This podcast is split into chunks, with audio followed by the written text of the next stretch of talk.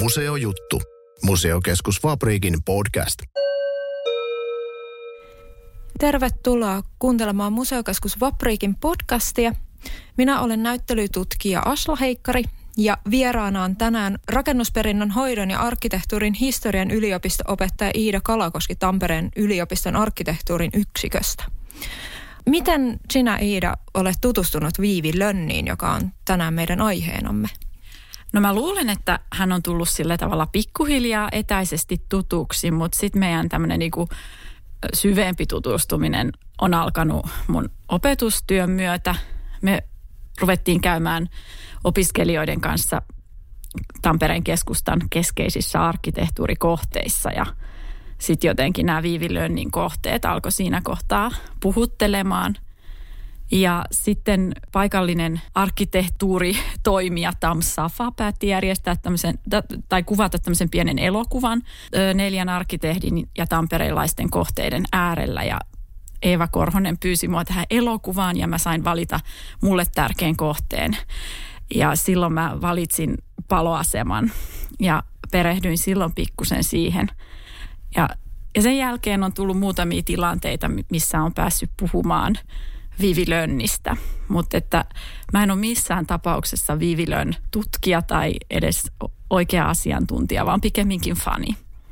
Eli vähän samalla tavalla kuin mitä mulla on, että Viivilön on kuitenkin, että liittyy naishistoriaan hyvin vahvasti et, ja myöskin vähemmistöhistoriaan siinä mielessä, että mitä hän urallaan teki ja sitä kautta hän on sitten minulle tullut tutuksi, että hän nimenomaan näiden vähemmistön historian kautta ja sukupuolen tutkimuksen kautta enemmänkin, että en myöskään ole missään nimessä Viivilön asiantuntija, mutta nimenomaan, että Viivilön kiinnostaa tämän esikuvallisuutensa ja erilaisuutensa vuoksi, että mitä hänen, hänen elämäänsä kuului. Mutta nimenomaan tästä naishistoriasta, jos puhutaan, niin Usein Viivilönniä ajatellaan ensimmäisenä naisarkkitehtinä Suomessa, mutta hän oli oikeastaan ensimmäinen oman toimistonsa perustanut, mutta ei ensimmäinen arkkitehdiksi valmistunut nainen Suomessa. Mutta minkä takia se on juuri Viivi Lönn, joka nousee näistä 1900-luvun alkupuolen naisarkkitehdeistä esille? Joo, Viiviä tosiaan pidetään edelläkävijänä, koska hän ensimmäisenä naisena Suomessa perusti omaa nimeään kantavan toimiston, loi ehkä semmoisen ideaalin arkkitehdin uran. Ja muutenkin hän teki pitkän uran, jota useimmat tuon ajan naiset eivät voineet tehdä, koska avioliitto ja perheen perustaminen laskujeni mukaan viides. Ja näistä Suomessa arkkitehdeiksi valmistuneista ensimmäinen – Signe Honpori oli ehkä Euroopan tai jopa koko maailman ensimmäinen arkkitehdiksi valmistunut nainen. Mutta nämä työurat jäi sitten ehkä vähän lyhyemmiksi tosiaan näillä edeltäjillä. Mutta siinä mielessä ihan kaikkia latuja Viivin ei tarvinnut itse raivata. Että hän oli ensimmäinen, jolla oli oma toimisto ja sitten rakennukset, jotka hän suunnitteli, niin kantoivat hänen nimeään, mutta muitakin oli kuitenkin näitä aikalaisia. Joo, ja ehkä erilaisia uria sitten ja, ja sellaista Vivillekin jossain kohdin kai tarjottiin, sitten kun hän oli koulurakennusten osalla kunnostautunut, niin tämmöistä, tämmöistä virkamiestyötä, että sitten ehkä jonkun muunlaiset työnkuvat vielä saattavatkin sopia joko työntekijänä tai tämmöisenä virka naisena toimiminen – hän ei sitä sitten ottanut kuitenkaan vastaan, mutta hän siellä omassa toimistossaan kuitenkin työllisti myös muita naisia, että sinällään myös tarjosi mahdollisuuksia Aivan. muillekin. Mutta tamperelaisille Viivilän on tuttu useammankin rakennuksen myötä, että esimerkiksi Tampereen paloasema on hyvinkin tunnettu maamerkki ja Tampereella käyvät tai Tampereella asuvat varmasti ovat sen nähneet. Ja nykyisin täällä on Viivilönnin koulu, joka itse asiassa on kaksi koulurakennusta, että kantaa kuitenkin molemmat tätä Viivilönnin koulun nimeä. Koska Viivilön oli kotoisin Tampereelta, hän aloitti opintonsa täällä ja hän myös perusti toimistonsa Tampereella. Hän opiskeli myös Helsingissä, asui Jyväskylässä, asui Helsingissä – mutta lähtöisin hän oli Tampereelta ja opiskeli Tampereen teollisuuskoulun rakennusosastolla ennen tätä Helsingin polyteknillisen opiston arkkitehtuuriosastoa. Näkyykö tämä jotenkin Viivilönnin arkkitehtuurissa tämä tausta? Vivi teki opintopolullaan niin kuin useammankin poikkeuksellisen ratkaisun, että Tampereen tyttökoulusta valmistuttuaan hän tosiaan jatko teollisuuskoulun rakennusosastolle. Siellä nämä luokkatoverit oli käsityöläistaustaisia poikia, eli Vivi erottuu useammallakin tavalla siellä. Ja sitten kun hän lähti jatkamaan opintojaan sinne polyteknilliseen opistoon Helsinkiin, se oli ainut paikka Suomessa silloin, jossa saattoi opiskella arkkitehtuuria. Siellä hän taas poikkesi muista opiskelijoista siinä, että hänellä ei ollut sitä ylioppilastaustaa, vaan hän oli tämmöisen teollisuuskoulun kasvatti. Ja kyllä se varmaan siinä mielessä näkyy, että, tai ainakin on tulkittu, että, että tämä teollisuuskoulu tausta, sieltä va- ammennettu ehkä vahva tekninen ja käytännöllinen osaaminen olisi sitten tukenut Vivin kasvua sellaiseksi arkkitehdiksi, mikä hänestä tuli. Että vaikka vahva rakenteiden ymmärrys ja, ja käytännöllisyys olisi sit sitä perua. Ja hän suunnitteli käytännöllisiä rakennuksia, käyttörakennuksia, joista monet palvelee edelleen ja jopa, jopa siinä käyttötarkoituksessa, mihin ne on alun perin suunniteltu. Ja mä mietin myös, että ehkä niiden semmoinen aika hillitty koristeellisuus noin niin kuin Jugendin näkökulmasta, niin saattaa olla myös perua sieltä semmoisesta teollisuuskoulusta, opitusta käytännöllisyydestä, mutta ehkä tämä on tämmöistä aprikointia osittain. Niin, että ei voida tietää kuitenkaan, että onko, kuinka paljon koulutustausta siihen koristeellisuuteen vaikutti ja kuinka paljon se oli sitten, että hän itse oli valinnut, että enemmän keskittyy näihin muihin asioihin kuin siihen koristeluun. Niin, hän on ehkä kirjoittanut aika vähän ja mm, niin kuin näistä suunnitteluratkaisuista varsinaisesti, että voimme sitten vaan yrittää tulkita rakennuksia jälkikäteen. No sentään jonkin verran koristeluja niissä on ja esimerkiksi ne rakennusten nimet on laitettu niihin seiniin ja vuosilukuja löytyy ja jotain, jotain koristelua kuitenkin näkyy. Joo kyllä, mutta jos ver, vertaa niin kuin Jugendin moninaisuuteen ja miten koristeellistakin se saattaa olla, niin mulle se näyttäytyy jotenkin melko hillittynä, mutta sitä voi tietysti tulkita ja nähdä monin tavoin arkkitehdit tapasi tuolloin 1800-luvun, 1900-luvun vaihteessa tehdä paljon ulkomaan matkoja ja Viivi Lön teki näitä myöskin. Että hän kirjoitti ja kuvitti myös valokuvin ja postikortein sellaista matka-albumia, missä on yli 30 ulkomaan matkaa mainittu. Ja ilmeisesti näiltä hän nimenomaan sai myös vaikutteita ja inspiraatiota suunnittelutyötänsä varten. Joo, opintomatkat oli tuolloin ihan tosi tärkeä osa arkkitehdiksi kasvamista ja, ja sen ymmärtää, kun ajattelee, että et, et tavallaan miten, miten sitä arkkitehtuuria nykypäivänäkin opetetaan ja parhaimmillaan ja rakennukset ymmärtää itse koettuna ja nähtyinä.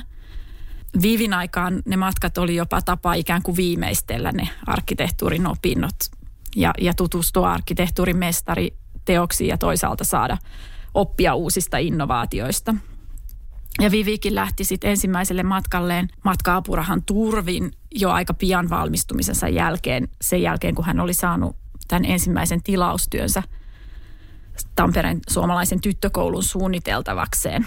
Ja, ja tämä matka suuntautui Skotlantiin, Englantiin, Saksaan ja Ranskaan.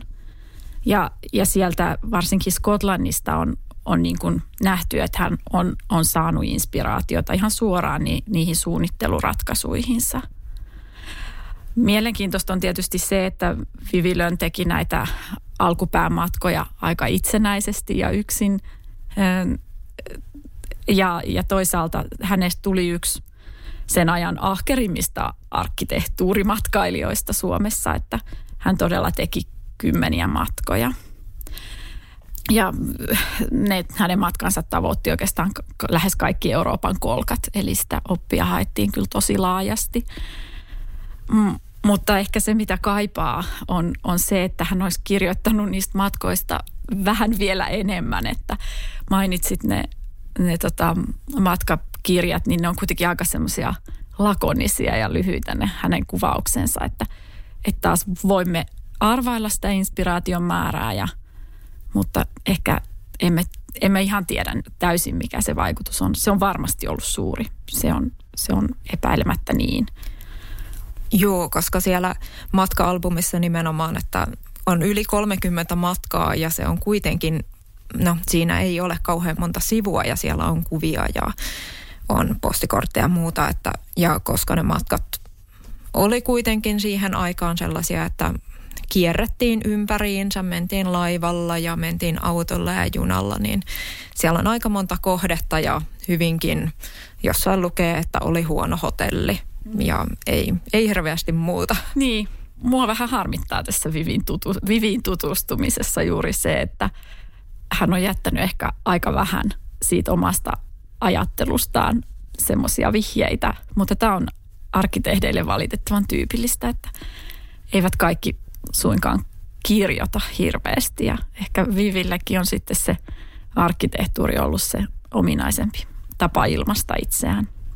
Että näitä piirustuksia löytyy, mutta sitten sellaisia ajatuksia siellä taustalla niin ei nimenomaan mm. sitten olekaan säilynyt. Että, että näitä piirustuksia nimenomaan, niin niitä tehtiin rakennuksia varten ja myöskin Vivi Lön on tehnyt niitä yhteistyössä opiskelutoverinsa Armas Lindgrenin kanssa. Et he myös jonkin verran tapasivat siellä matkoilla ja tekivät töitä yhdessä ja osallistuvat näihin suunnittelukilpailuihin, mitä arkkitehdeille silloin järjestettiin. Niin minkä takia tällaista yhteistyötä tehtiin, että mikä hyöty siinä oli, että kaksi arkkitehtiä tekee yhdessä? No siis kilpailuehdotuksen tekemisessä tai minkä tahansa arkkitehtuurisuunnitelman tekemisessä on valtavasti työtä ja erilaisia työvaiheita siitä suunnitteluratkaisun puntaroinnista niihin viimeisteltyihin piirustuksiin saakka. Ja kun ajattelee vielä, että tuolla on kaikki on tehty käsin, niin on oikeastaan melkeinpä vaikea niin kuin ymmärtää tästä ajasta käsin, että miten monessa kilpailussa vaikka Viivi menestyi käytännössä yksin tehdyin suunnitelmin. Et työryhmä voi tietysti jakaa sitä työtaakkaa ja määrää ihan konkreettisesti, mutta toki myös sit suunnata vähän niin kuin työryhmäläisten työpanosta niin kuin kummankin taipumusten mukaan. Ja varmasti tässäkin Vivillä ja Armaksella on sitten ollut erilaisia vahvuuksia arkkitehtuurin saralla. Ja, ja mä sitten mietin myös sitä ihan ideointivaihetta, että miten hedelmällistä se on pallotella niitä ideoita niin kuin missä tahansa työssä. Ja mä sanoisin, että ainakin nykyään niin hyvä arkkitehtuuri syntyy kyllä pikemminkin semmoisesta hyvästä tiimityöstä ja ideoinnista kuin yksittäisten taiteilijan erojen kynästä. Vaikka meillä Suomessa on ehkä tällainen myytti Alvar Aaltojen ja muiden myötävaikutuksesta, että, että arkkitehtuuri on, on tällaista nerojen työtä. Mutta aikalaiset ehkä piti yllättävänä sitä Vivin ja Armaksen välistä työjakoa, koska oli kaiketi niin, että Vivi oli se, joka keskittyi he, heidän työparissaan rakenteisiin ja tilaratkaisuihin – ja Armas olisi ollut tämä koristelija. Ähm, toki koristeaiheet oli merkityksellisiä näissä heidän projekteissaan ja, ja he, su, heidän kynästään on Estonia-teatteri Tallinnassa ja, ja YO-talo Helsingissä, eli julkiset rakennukset ja, ja tämmöinen koristeellisuus tietysti ilman muuta kuulu tuolloin yhteen. Mutta tällaista on kerrottu, että tosiaan aikalaiset olisivat hämmästynyt, että se on näin päin. Että oletus oli se, että jos tässä nyt oletettavasti, että on naisarkkitehti ja miesarkkitehti, niin sitten totta kai naisarkkitehti on se, joka tekee taiteelliset puolen koristelut ja muut vastaavat ja sitten miesarkkitehti on se tekninen suunnittelija, mutta että tässä, tässä työparissa olisi ollut toisinpäin. Niin, just näin. Viivi ymmärsi varmaan just sitä teollisuuskoulu ajoiltaan lähtien niin rakenteet ja, ja tämmöiset lujuuslaskelmat ja, ja, ja muut oli ehkä hänelle varsin luontevia ja semmoisia oivalluksia ja uusia materiaaleja hän osasi käyttää. Ja onhan se, että eihän se katso sukupuolta myöskään. ei silloin eikä nykypäivänä, että nimenomaan, että onko kiinnostunut enemmän koristelusta ja taiteellisesta puolesta vai sitten siitä teknisestä puolesta, mm. että ne on vaan niitä ennakko-oletuksia, että mitä, mitä on. Ja, mutta esimerkiksi tässä, siis Tampereellahan Viivilön suunnitteli myös VPK-talo, jota ei sitten rakennettu, mutta siinäkin näkee, että vaikka se kantaa hänen nimeään se suunnitelma, niin julkisivu suunnitelmissa on myös Armas Lindgren ollut mukana. Että tämmöinenkin, kun sanoit siitä, että tulee myytti tällaisesta, että yksi arkkitehti on sankarillisesti suunnitellut, niin siinäkin näkee sen, että vaikka se on Viivilönnin suunnitelma, niin siinä on ollut myös toinen arkkitehti sitten mukana suunnittelemassa sitä ja osallistumassa siihen työhön. Joo. Mutta tällaisia suunnittelukilpailuja, niin niitä ilmeisesti on siis vielä nykyisinkin arkkitehtuurissa. Joo, kyllä. Eli arkkitehtuurikilpailut oli tuolloin ja ne on edelleen tosi merkittävä osa itse asiassa suomalaisen arkkitehtuurin tarinaa. Niitä, niitä järjestetään toki muuallakin ja pal- paljonkin, mutta että jotenkin, äh, jotenkin ne on pysynyt Suomessa aika, aika vahvana ja myös mahdollistanut sitten aina uusien tekijöiden esiin nousun, että kun kilpailutyöt näihin kisoihin jätetään nimettöminä tai, tai nimimerkin turvin, niin tämän arkkitehdin aiempi, aiemmat ansiot tai meritoituminen tai esimerkiksi ikä tai sukupuoli ei pääse vaikuttaa siihen kilpailun tulokseen. Ja nykyään kansainvälisissä kilpailuissa esimerkiksi kansallisuus, että, että tämä on nähty, ehkä, ehkä tämä edesauttoi Vivin uraa ja varsinkin sitä, että hän pääsi suunnittelemaan vaikkapa tällaisia miehisen työn linnakkeita kuin, kuin Tampereen paloaseman. Ja nykyäänkin se auttaa niin kuin nuoria toimistoja nousemaan esiin, niin kuin on Tampereellakin nähty ihan viimeaikaisissa kilpailuissa. Mutta tosiaan tämän VPK-talon kohdalla kävi sitten toisin, että jostain syystä se hanke kaiketi kaatu, kun suunnitelman tekijän henkilöllisyys paljastui – ja suunnittelutyö annettiinkin rakennusmestari Heikki Tiitolalle. On esitetty, että joku hankkeen rahoittajista olisi vetäytynyt naisen suunnittelemasta hankkeesta, mutta tästä olikaan jotain muutakin tietoa, eikö vaan? On, että sitä ei jälleen voida tarkasti sanoa, että miten siinä on, on käynyt, koska meillä on arkistolähteitä, on haastatteluja ja vain tällaisia käytettävissä – mutta yksi teoria, mikä on, että se olisi ollut nimenomaan liian kallis rakentaa se Viivilönnin työ. Ja sen takia sitten olisi valittu tämä Heikki Tiitolan vastaava. Mutta siitä on vaikea sanoa, että VPK-talon rakentamista joka tapauksessa oli lykätty useampaan kertaan siinä vaiheessa nimenomaan rahoituksen puutteen takia. Ja siinä vaiheessa, kun se Viivilönnin työ sen kilpailun voitti, niin sitten senkin jälkeen sitä vielä lykättiin. Mutta tällaista oli muutenkin, se ei ollut mitenkään poikkeuksellista, että esimerkiksi Nuolialan koulun kohdalla, että joka sitten rakennettiin Viivilönnin piirustuksien pohjalta, niin siitäkin löytyy aikakauden lehdistäkin juttua, että kuinka siinäkin käytiin läpi, että onko tämä nyt liian kallis rakentaa näiden Viivilönnin suunnitelmien pohjalta. Pitäisikö ottaa joku jo valmiiksi olemassa olevan koulurakennuksen piirustukset ja tehdä niiden pohjalta ja sitä sitten käytiin läpi lehdissä ja loppujen lopuksi se tehtiin sitten Viivilönnin suunnitelman pohjalta. Niin, no tällaistakin keskustelua käydään vielä nykypäivänäkin ja, ja kaikkia kilpailujen äm, perusteella ratkenneita suunnitelmia ei joko toteuteta sellaisenaan tai – tai sitten jo koko kilpailu saatetaan haudata vähän niin kuin kävi vaikkapa Helsingissä Kukkenheimin tapauksen kanssa, että saatetaan käydä iso kansainvälinen valtavasti kiinnostusta herättävänkin kilpailu ja sitten päätyä hautaamaan suunnitelmat syystä tai toisesta. Kustannukset on varmaan aika usein syynä. Tällainen, mikä on ollut sata vuotta sitten, niin se jatkuu edelleen kuitenkin jossain Joo. määrin. Että... Ei mitään uutta auringon alla. Mutta onneksi kuitenkaan näin ei käynyt ihan jokaisen kilpailun kanssa, että jonka Viivilön voitti, että esimerkiksi tämä Tampereen keskuspalloasema, josta on jo mainittu, niin sen hän voitti. ja se myös rakennettiin. Ja vaikka näissä saattokin tulla vastustusta myös kanssakilpailijoilta, niin Viivilönnin työ oli siinä vain paras ja siitä myöskin löytyy perustelut aikalaislehdistä, että minkä takia se oli, se oli silloin paras. Ja se on vielä alkuperäisessä käytössään, mutta minkä takia se on kestänyt aikaa hyvin tai Viivilönnin rakennukset ylipäänsä? Niin.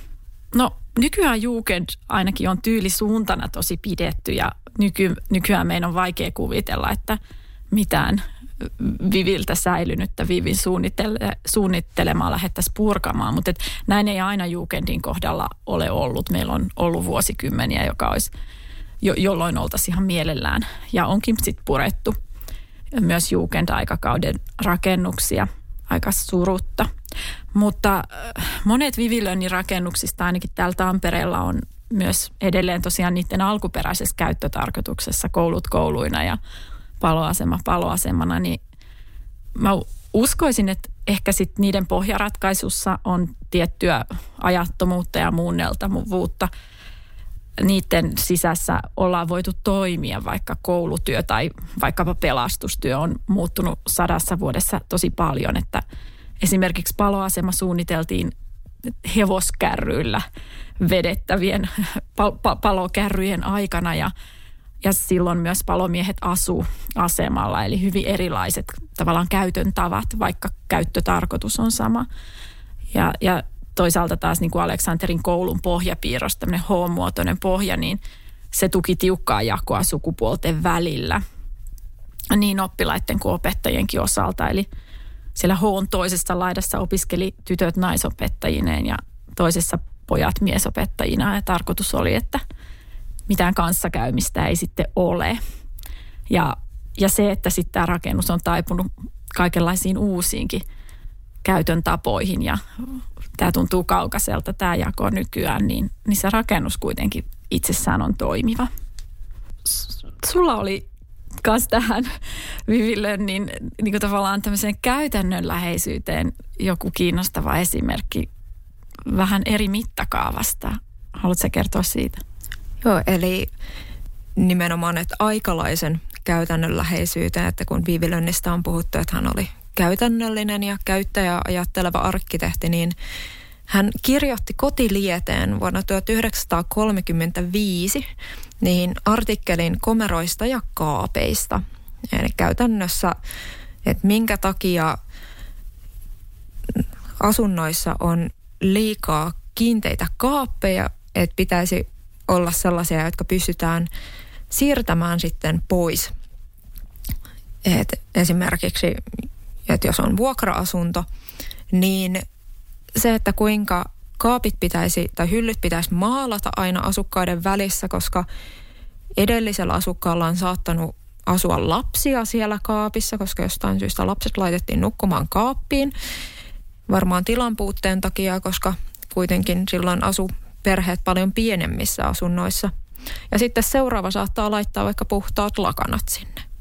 Ja sen takia esimerkiksi keuhkotauti saattoi levitä niiden, niiden kaappien välityksellä sitten. Ja sellaiset siirrettävät lipastot ja laatikostot niin oli helpompia myös viedä ulos putsattavaksi ja tuulettumaan – ja hän otti kantaa myös siihen, kuinka tällaisia kylmät komerot niin on hyödyllisiä. Että jos suoraan lainaa tästä artikkelista, niin hän kirjoittaa, että kylmä komero kaupunkiasunnoissa meidän kylmässä ilmanalassamme on paljon tärkeämpi kuin jääkaappi, sillä usein juuri niillä, joiden kaupungissa kannattaa maksaa jääkaapin vuokraa, myös varaa ostaa tuoretta ruokaa sekä varaa olla muualla silloin, kun kaupungissa kaikki happanee käsiin. Eli mikä on ollut silloin sitä tarpeellista ja käytännöllistä. Niin.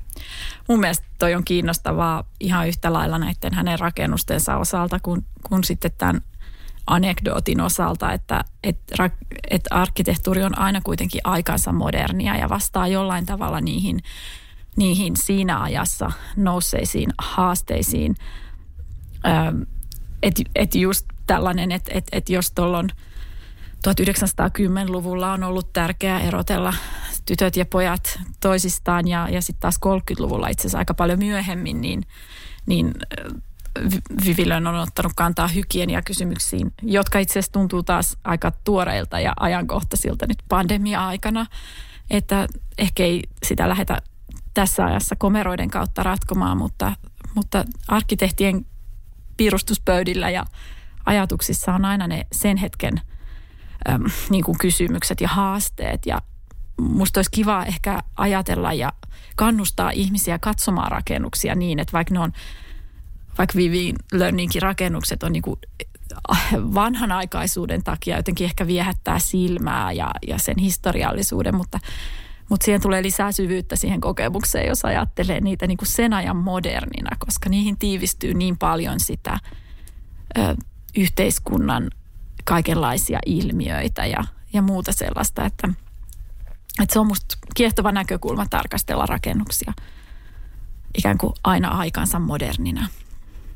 Et siellä voi löytyä juurikin niitä suunnitteluratkaisuja, jotka on tehty ajatellen, että on siihen aikaan nähden, niin ne on olleet moderneja ja uusia ja hyödyllisiä ja tarpeellisia, että vaikka ne ei ole samoja kuin mitä välttämättä nykypäivänä. Niin. Esimerkiksi tästä paloasemasta vielä, että et se yksi syy, miksi, miksi se ehkä toimii edelleen, ne hevoskärryille suunnitellut tallit – nykyaikaisille vaikkakin erityisen pienikokoisille paloautoille, niin on se, että hän osasi käyttää vahvistettua betonia ja, ja tota, silloin hän vältti näitä ylimääräiset pilarit, jolloin, jolloin se tallitila jäi avoimeksi ja, ja siellä pystytään toimimaan nyt ja, ja siellä, se oli hyvä ratkaisu silloin ja, ja se on toimiva ratkaisu edelleen. Että se on mahdollistanut sen, että se on edelleen paloasema käytössä. Että niin, aikana, jolloin moni tarjosi kai vielä kilpailuvaiheessakin semmoista pila, pilarillisia ratkaisuja, niin, niin Vivin äh, suunnitelmassa oli sellaista moderniutta ja, ja uusia ratkaisumalleja, jotka, jotka on tuonut sen tähän päivään saakka.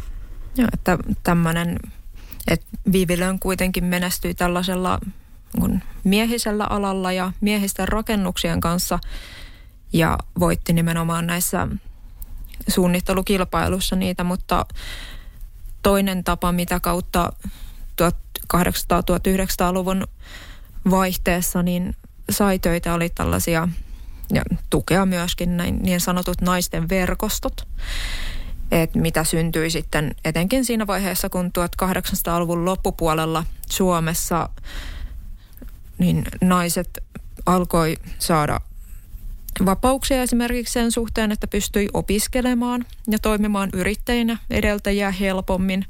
Et syntyi säädös, joka vapautti 25 vuotta täyttäneet naimattomat naiset miespuolisen sukulaisen holhouksesta, mikä sitten auttoi nimenomaan näitä työuria ja itsenäisyyttä. Naisten perustamia järjestöjä syntyi ja myös Vivi Lön sai jonkin verran töitä näiden niin sanottujen naisten verkostojen kautta, että esimerkiksi tuo Varalan urheiluopiston voimisteluhallin rakentaminen on yksi semmoinen esimerkki. Ja sitten toki Hanna Parviaisen kanssa hän teki siellä Säynät-Salon tehdasalueella sitten paljonkin näitä rakennustöitä, että sinne valmistui useampiakin hänen suunnittelemiaan rakennuksia.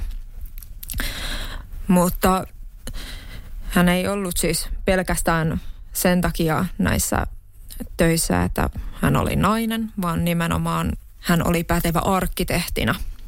Että sillä ei ole mitään tekemistä hänen sukupuolensa kanssa, eikä me voida oikeastaan edes sanoa, että mitä hän koki itse, että, että mitä, mikä hänen sukupuolen sitten oli. Mutta miten nykypäivänä, kuinka tuttu Viivi Lön on arkkitehdeille tai arkkitehtuuriopiskelijoille? No Vivilön tulee tutuksi ainakin meillä Tampereella heti ensimmäisenä opiskeluvuonna, kun tutustutaan tamperelaiseen rakennusperintöön ja kierretään kohteilla kaupunkikävelyin ja muin. Ja Tampereella tosiaan Lönnin kohteet on niin keskeisessä asemassa kaupunkikuvassa, että ei niitä oikein voikaan välttää, välttää jos haluaa tätä skeneä täällä esitellä. Ja tällä hetkellä mulla on kolme kandiopiskelijaa, jotka tutkii näissä kandin töissään Vivi Lönniä. Eli mä uskon, että tämä juhlavuosi ja muutenkin niin kuin tärkeä arkkitehti. Että tämä naisasia nousee totta kai Vivi Lönnin kohdalla usein esiin ja, ja ehkä se tuo myös jotain lisää mielenkiintoisuutta hänen hahmona. Mutta kyllä mä ajattelisin, että hänestä voisi ja pitäisi voida puhua suurena ta- tamperelaisarkkitehtina ihan ilman naisetuliitettäkin. Mutta epäilemättä hän on sen asian kanssa joutunut niin kuin kamppailemaan ja, ja usein kuulee näitä niin kuin erilaisia niin kuin heittoja, mitä olisi liikkunut hänestä, että naikaa nyt se sieltä pois kilpailemasta tai, tai jotakin tällaista, että et siihen, että et vähän on välttämättä kuullut siitä sukupuolestaan kyllä silloin toimiessaan alalla. Vaikka ei voikaan tietää, kuinka tosiaan ne semmoiset sutkaukset on, mutta kyllä ne siitä totta kai kertoo siitä tavasta, mihin, miten semmoiseen alalla poikkeavaan yksilöön on suhtauduttu. Ja nimenomaan tämä, että, että vaikka, vaikka ei voitaisi nykypäivänä sanoa, että miten ihmiset on kokeneet sukupuolensa tai identiteettinsä, niin kuitenkin niin kuin nykyisinkin, niin aikalaiset näkivät, että hän on nainen ja naisarkkitehti, niin se kuitenkin väistämättä vaikutti siihen hänen uransa ja elämäänsä, että vaikka että hän, hänestä ainakin kerrotaan näitä, että hän olisi lainannut veljensä vaatteita ja lähtenyt sinne rakennuksille tarkastamaan missä housuissa sitten, että miten siellä työt etenee, että, et, mutta sekin, että kuinka paljon se on ollut ihan vain käytännöllistä. No kun katsoo sen ajan hameita, niin se on varmasti, ja sen ajan rakennustelineitä, niin, niin se on varmasti ollut myös käytännöllistä kulkea siellä housuissa sellaisten su- suurten hameiden sijaan. Mutta ehkä se on myös ollut halua olla niin kuin ainakaan liiaksi korostamatta sitä. Että nimenomaan tällaiseen niin aktiiviseen naisasialiikkeeseen ei ainakaan tiedetä, että Viivilön olisi suoraan osallistunut. Et hän enemmän teki juurikin tämän elämänkumppaninsa Hanna Parviaisen kanssa esimerkiksi siellä Säynätsolossa, niin tätä niin työläisten olojen parantamista sitten sen oman työnsä ja arkkitehtuurin kautta nimenomaan. Nimenomaan. Ja, ja muutenkin mä ajattelen, että hän on ilman muuta esikuvallinen myös ihan arkkitehtinä, ei naisarkkitehtinä. Ja sen puolesta puhuu nämä hänen suunnittelemansa rakennukset ja, ja se, miten ne puhuttelee tänäkin päivänä. Et se on nimenomaan se on hyvä, että puhutaan Viivilönnistä, että vaikka hän olisi esikuva myös tässä niin kuin naishistoriassa, niin myös se, että muistetaan, että hän on arkkitehti. Hän oli pätevä arkkitehti nimenomaan, että ei sen takia, että hän oli naisarkkitehti, vaan että hän oli arkkitehtinä itsessään pätevä. Että nythän siis vietetään Viivilönnin juhlavuotta tänä vuonna ja useammassa museossa on tähän liittyen myös tulossa näyttely ja sitten muutakin ohjelmaa. Ja Viivilönniin liittyviä kirjoja on ilmestynyt viime vuonna kolme kappaletta ja tänä vuonna on tulossa vielä lisää ja tässä on nostettu myös Viivilönnin elämänkumppani Hanna Parviainen esille, että ei tiedetä siis, että mikä heidän suhteensa oli, että siitäkin nykypäivänä esitetään arvauksia, mutta tiedetään, että he oli läheisiä ja että he työskenteli yhdessä, matkusti yhdessä ja asui yhdessä, mutta et ei voida sen enempää kuitenkaan, että ei voida arvailla nykypäivänä, että mikä heidän suhteensa oli. Niin varsinkaan, kun heiltä ei ole säilynyt kirjeenvaihtoa tai muuta tällaista, että, että se on todella arv, arvailujen varassa. Mutta mut ehkä silti olipa se tausta mikä tahansa, niin tämä tämmöinen erilainen elämä mahdollisti sen Viivin uran. Eli, eli tota, se, että hän ei päätynyt avioliittoon eikä, eikä äidiksi, niin varmaan omalta osaltaan mahdollisti sen uran kehittymisen sellaiseksi, kun se tuli, että, että vaikka emme tosiaan näistä identiteettiasioista voisi sen enempää tietää, mutta voimme tietää sen, mikä se vaikutus niillä ratkaisuilla oli siihen. Niin, että tämmöinen, että päättää olla menemättä naimisiin, niin saattoi hyvinkin olla hyvin tietoinen valinta, että kun nimenomaan aiemmin puhuttiin näistä, että hän ei ollut ensimmäinen naisarkkitehti, mutta nimenomaan, että hän ei mennyt naimisiin ja hänelle ei tullut lapsia, niin mahdollisti sen, että hän pystyi sitten luomaan uraa arkkitehtina. Hmm. Näissä kirjoissa, mitä sä mainitsit ja näissä näyttelyissä, niin musta näkyy kyllä kiinnostavalla tavalla se, että, että tätä Vivilönin työtä ja tarinaa voi lähestyä monin tavoin. Et, et mä, et, et se niinku tavallaan tul, tulkintojen mahdollisuus ja tavallaan se merkityks, merkityksiä löytyy monenlaisia ja mulle itselleni on ollut merkityksellistä se, että mun lapset käy Vivilönnin mukaan nimettyä koulua – mutta suunnittelijan nimeä kantaessaan, niin se koulu on mun mielestä kunnianosoitus paitsi Lönnin työlle, niin myös sille laajemmin arkkitehtuurille ja suunnittelulle ja rakennetun ympäristön merkitykselle, että et, et, et se, on, se on muutakin kuin viiviä, jos, jos koulu nimetään suunnittelijansa mukaan. Ja nimenomaan, että sen Viivilönnin koulun molemmat rakennukset on kuitenkin Viivilönnin suunnittelemia, että vaikka siinä onkin kaksi. Mutta jos näistä Tampereen seudulla olevista Viivilönnin suunnittelemista rakennuksista pitäisi valita joku tai nostaa yksi esille, niin minkä rakennuksen näistä sitten valitsisit ja minkä takia juuri se rakennus? No tässä on nyt jo useampaan kertaan mainittu toi paloasema ja mä sanoisin kyllä, että se on tullut mulle rakkaimmaksi. Se on paitsi arkkitehtuurilta ja noin niin kuin kaupunkikuvallisesti tosi viehättävä, niin mua kiinnostaa siinä myös se, miten se toiminta on voinut jatkua siinä näin pitkään. Ja jotenkin siinä ki, niin kuin kiteytyy se lönnin uraurtavuus niin monella tasolla, että semmoisena kilpailu, kilpailijana ja kilpailujen voittajana ja, ja niin edelleen. Ja ehkä myös sen takia, että kun Mä oon vierailu useita kertoja opiskelijaryhmien kanssa siellä kohteella ja, ja ne käyttäjät on meille esitellyt sitä, niin se on niin kuin aivan upeeta, kun, kuinka ne puhuu kauniisti ja arvostaen siitä rakennuksesta. Että jotenkin se käyttäjien kokemus ja kö, käyttäjien arvostus on, on ainakin mulle sitä arkkitehtuurin ydintä ja eräs onnistumisen osoitus. Mutta mikä sun lemppari on? Jos näistä pitää valita joku, niin vanha kauppaoppilaitos, eli nykyinen monitoimitalo 13.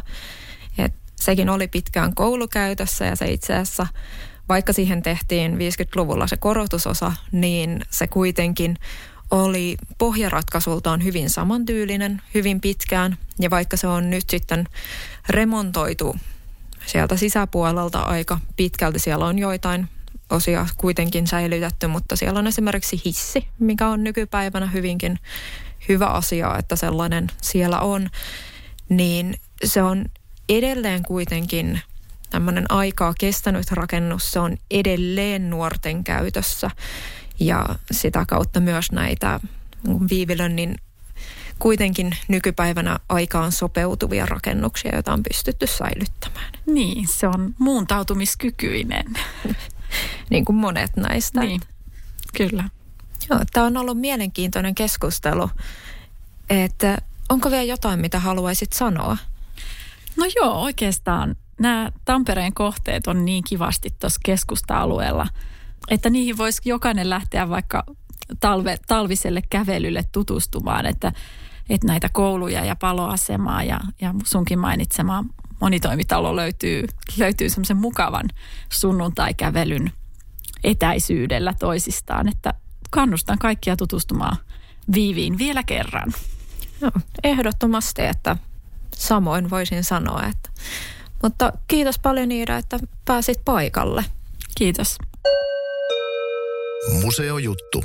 Museokeskus Fabriikin podcast.